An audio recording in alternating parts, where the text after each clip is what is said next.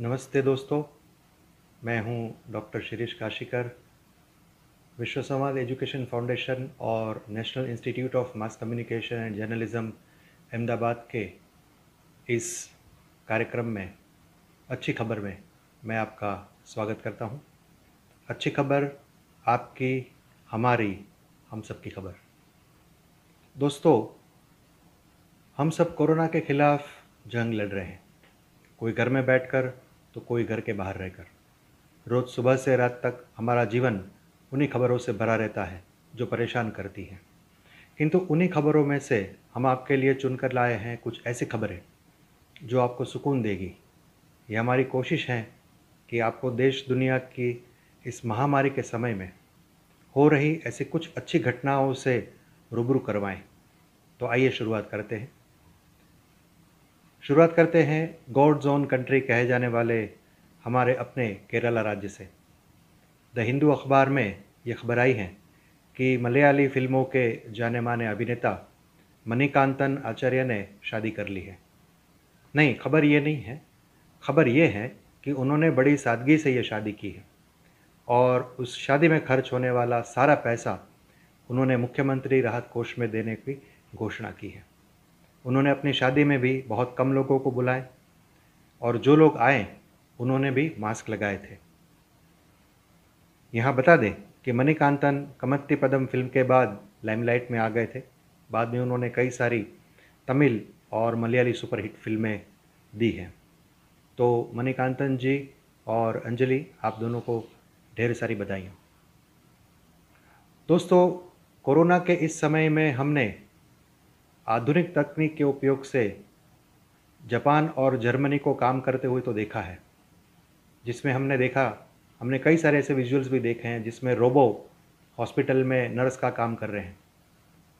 पर इतना दूर क्यों जाए, हमारा सूरत भी तो करीब है। हमारे ये रोबो भाई साहब अब सूरत की सिविल हॉस्पिटल में भी आ गए हैं और कोरोना के पेशेंट्स को वो खाना पीना, दवाइयाँ समेत जो भी चीज़ें देनी हैं वो दे रहे हैं। ये रोबो रिमोट सिस्टम से ऑपरेट होता है और पचास मीटर तक घूम सकता है। गुजरात में सूरत की सिविल हॉस्पिटल ऐसी पहली हॉस्पिटल है जहां यह सुविधा शुरू की गई है। अगर यह प्रयोग सफल हुआ तो इसी अस्पताल के हर एक वार्ड में रोबो भाई को लाए जाने की पूरी संभावना है। यह खबर गुजरात समाचार में छपी है। अब थोड़ी फिल्मी बात हो जाए। जहां पूरी दुनिया कोरोना के खिलाफ जंग लड़ रही है, वहाँ बॉलीवुड कैसे पीछे रह सकता है। हर कोई अपनी शक्ति के मुताबिक अपना प्रदान कर रहा है। जानी मानी अभिनेत्री विद्या बालन ने भी हेल्थ केयर वर्कर्स और डॉक्टर्स के लिए करीब करीब एक हज़ार पीपीई किट्स देने की घोषणा की है। विद्या ने अपने इंस्टाग्राम अकाउंट पर यह बात कही है। उन्होंने और कलाकारों को भी आगे आने के लिए आह्वान किया है। ये बताते चलें कि वरुण धवन ने भी अपने जन्मदिन पर फिल्म और टीवी इंडस्ट्री के जुड़े लोगों को, करीब करीब पाँच लाख श्रमिकों को आर्थिक सहायता की है। बहुत अच्छे, बहुत अच्छे। अब थोड़ी गंभीर बात हो जाए। अक्षय तृतीया के दिन राष्ट्रीय स्वयंसेवक संघ के सरसंघ चालक डॉक्टर मोहन भागवत जी ने अपने प्रवचन में कहा था कि किसी भी समुदाय के थोड़े लोगों की गलतियों के लिए पूरे समुदाय को गलत नहीं मान सकते। उन्होंने सभी एक सौ तीस करोड़ भारतीय बंधु भगिनी है और सबको एक दूसरे के साथ रहना है और मदद करनी है, ये कहा और ये आह्वान भी किया। उन्होंने पालघर में साधु सन्यासियों की हत्या पर भी गहरी चिंता व्यक्त की। डॉक्टर भागवत ने आने वाले समय में दिखने वाले परिवर्तनों के अनुसार गुणवत्तापूर्ण स्वदेशी की बात की। उन्होंने सरकार द्वारा दिए गए सभी निर्देशों का पालन करके अपने स्वास्थ्य को अच्छा रखने के लिए पारंपरिक व्यवस्था को सुदृढ़ करने पर भी बल दिया। यह खबर इंडियन एक्सप्रेस में छपी है। एक बढ़िया खबर साथ में आपको सुना देते हैं। इस सारी चहल पहल के बीच Singapore University of Technology and Design ने आर्टिफिशियल इंटेलिजेंस के द्वारा एक विश्लेषण किया है और एक अंदाज़ा लगाया है कि भारत में इक्कीस मई तक सत्तानवे प्रतिशत कोरोना वायरस खत्म हो जाएंगे। यूनिवर्सिटी के सूत्रों ने बताया है कि यह डेटा पेशेंट्स के ठीक होने और संक्रमित होने पर आधारित है। यूनिवर्सिटी ने उन सारे देशों में यह रिसर्च किया है जहां कोरोना के केस ज़्यादा मात्रा में सामने आए हैं। उनका डेटा स्पेन और इटली में सटीक साबित हुआ है। भाई इन वैज्ञानिकों के मुंह में तो घी शक्कर। चलिए थोड़ी और फिल्मी बातें कर लेते हैं। वैसे तो कोरोना के चलते हम सब अपने घरों में कैद हैं और अपनों के साथ हैं, किंतु बॉलीवुड और हॉलीवुड के कुछ सेलिब्रिटी ऐसे भी हैं जो किन्हीं कारणों से अपने साथियों से बिछुड़ गए हैं। उनके अच्छे दिन कोरोना वापस लाया है। खबर आई है कि ऋतिक रोशन और सुजैन खान, इम्तियाज़ अली और उनकी पत्नी प्रीति लॉकडाउन में फिर से करीब आ गए हैं। वहाँ हॉलीवुड में ब्रूस विलीस और डेमी मूर, अभिनेता शिया लाबेओ और मिया गॉथना और क्लोई कार्डशियन और क्रिस्टन थॉम्पसन लॉकडाउन में फिर हम साथ साथ हैं के गाने, अलबत्ता अंग्रेज़ी में, गाने लगे हैं। अक्षय तृतीया के शुभ अवसर पर करीब करीब चार लाख जैन श्रद्धालु इकट्ठा हो गए। नहीं नहीं घबराइए नहीं, वे सब साइबर स्पेस पर मिले थे, सोशल डिस्टेंसिंग का पूरा ध्यान रखे हुए।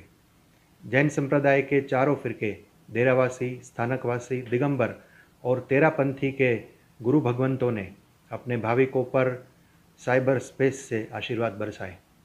सिर्फ गुजरात से ही नहीं परंतु ब्रिटेन और ऑस्ट्रेलिया के जैन भक्तगण भी इस लाइव वेबकास्टिंग से जुड़े। गुरु प्रेम मिशन संस्थान द्वारा यह आयोजन किया गया था। थोड़ा रुख फिर से बॉलीवुड की ओर कर ले। हिंदी फिल्मी दुनिया के शोमैन माने जाने वाले सुभाष घई ने ऐलान किया है कि वह अपनी दो पुरानी फिल्में खलनायक और कालीचरण के टू पॉइंट ज़ीरो वर्जन बनाएंगे। लॉकडाउन के दौरान अपने कामों में व्यस्त सुभाष जी ने बताया कि वह नए कलाकारों के साथ इन दोनों फिल्मों पर काम करने को उत्सुक हैं। फिल्म की बाउंड स्क्रिप्ट भी तैयार है।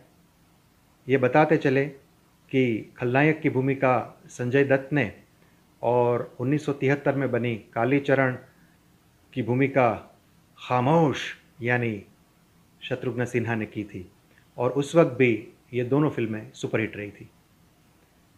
इस तरफ गुजरात की फार्मा कंपनियां भी नोवेल कोरोना वायरस का इलाज ढूंढने में लगी हैं। ज़ैडस कैडिला के चेयरमैन श्री पंकज पटेल ने बताया कि उनकी कंपनी ने प्री क्लिनिकल ट्रायल शुरू किए थे। प्री क्लिनिकल यानी कि पशुओं पर इसके ट्रायल को अच्छे परिणाम मिले हैं। काफ़ी लंबे चौड़े प्रयोगों के बाद इंसानों पर भी ट्रायल होगा। उन्होंने छः से आठ महीने में वैक्सीन तैयार कर लेने का दावा भी किया।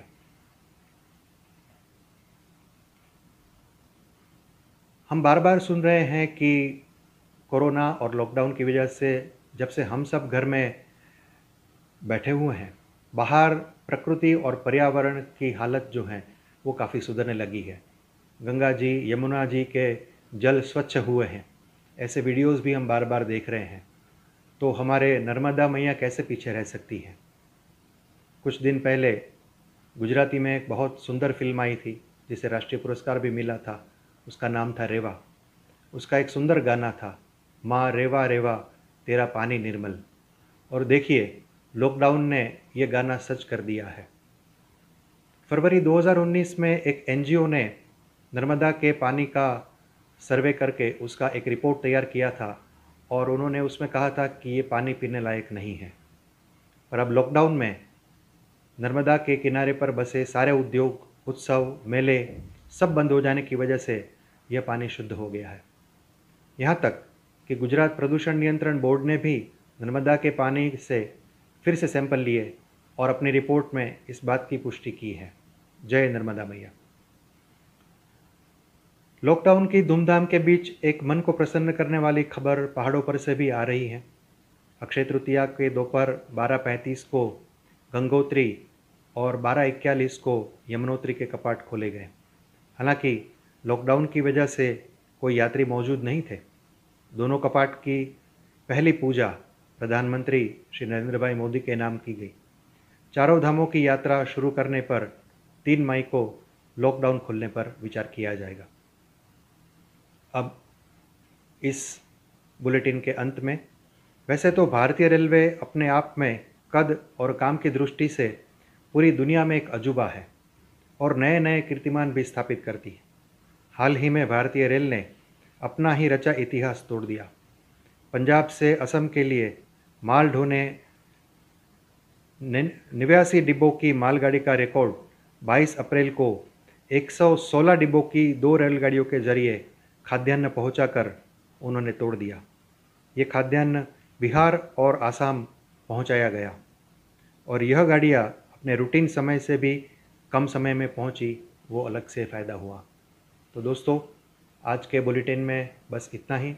अगले बुलेटिन के साथ मेरे साथी कौशल उपाध्याय आपसे रूबरू होंगे। तब तक के लिए इजाज़त दीजिए। नमस्कार।